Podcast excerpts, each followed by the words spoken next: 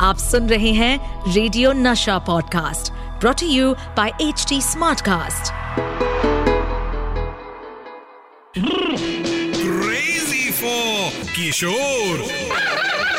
With Crazy RJ Sudesh Bhosle हमारी industry में किशोर दा और उनके बेटे अमित कुमार के रैपो को लेकर बहुत बातें चली हैं। लेकिन अमित कुमार ने हमेशा स्पष्ट किया है कि उन्होंने अपने पिता की पर्सनल लाइफ को कभी नहीं कुरेदा। किशोर दा बहुत ही अच्छे फादर थे। तो अमित कुमार, सुमित कुमार, जो उनके और लीना जी के बेटे हैं, इन सब में बहुत ही प्यार था। अमित कुमार जी बताते हैं कि कैसे किशोरदा जब यूएस जाते थे तो इंग्लिश फ़िल्मों की वीसीडीज पर आठ हज़ार डॉलर तक खर्चते थे।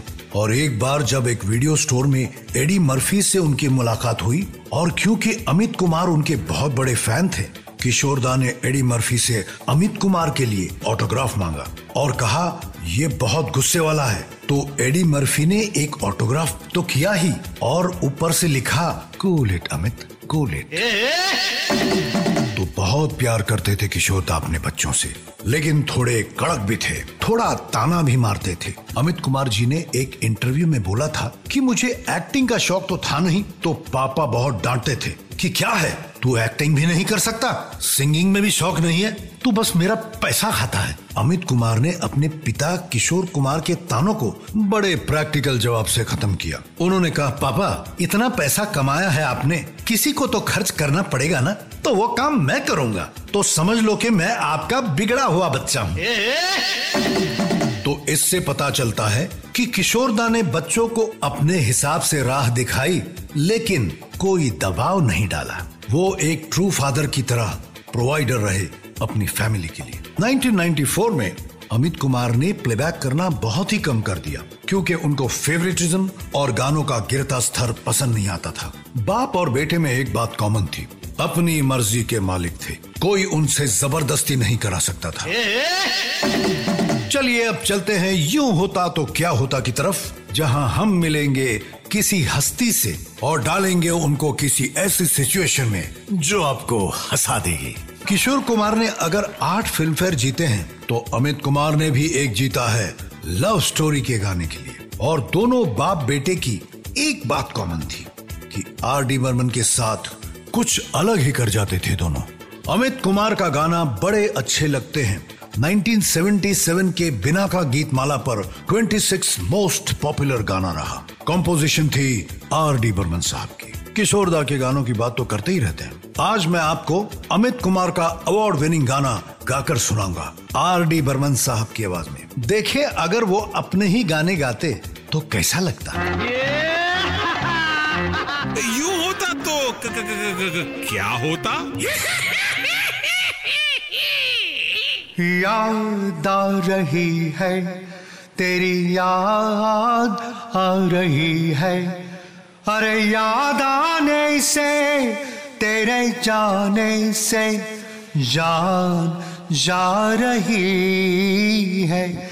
याद आ रही है, तेरी याद आ रही है। अरे याद आने से, तेरे जाने से जान जा रही है। अब वक्त आ गया है मेरी लाइव परफॉर्मेंस का जहाँ मैं आपको एक गाना गा के सुनाऊँगा। और आज जो मैं गाना गाऊँगा वो बहुत ही खास है। और आज इसी बात पर मैं सुदेश भोसले लाइव में किशोरदा और अमित कुमार का गाया हुआ एक गाना सुनाऊँगा। कंपोज किया है इस गाने को ऑफ़ कोर्स पंचमदा ने सुदेश भोसले लाइव हे आती रहेंगी बहारें, हे जाती रहेंगी बहारें, दिल की नज़र से दुनिया को देखो, दुनिया सदा ही हँसी है। हे हे आती रहेंगी बहारें हो जाती रहेंगी बहारें। दिल की नज़र से दुनिया को देखो, दुनिया सदा ही हँसी है। हे हे, आती रहेंगी बहारें। हो जाती रहेंगी बहारें। तो चलिए बढ़ते हैं शो के आखिरी पड़ाव पर। किशोर दा ने जितने हिट गाने गाए उतने तो नहीं मगर अमित कुमार के हिट गानों की लिस्ट भी काफ़ी लंबी है। 80 के दशक में अमित कुमार काफ़ी हिट हो चुके थे। इतने हिट कि एक बार एक प्रोड्यूसर किशोर दा की fees seventy five thousand rupees afford नहीं कर पाए तो उन्होंने अमित कुमार से वो गाना गवाया। ऑल राइट तो आज के लिए बस इतना ही। चलता हूँ।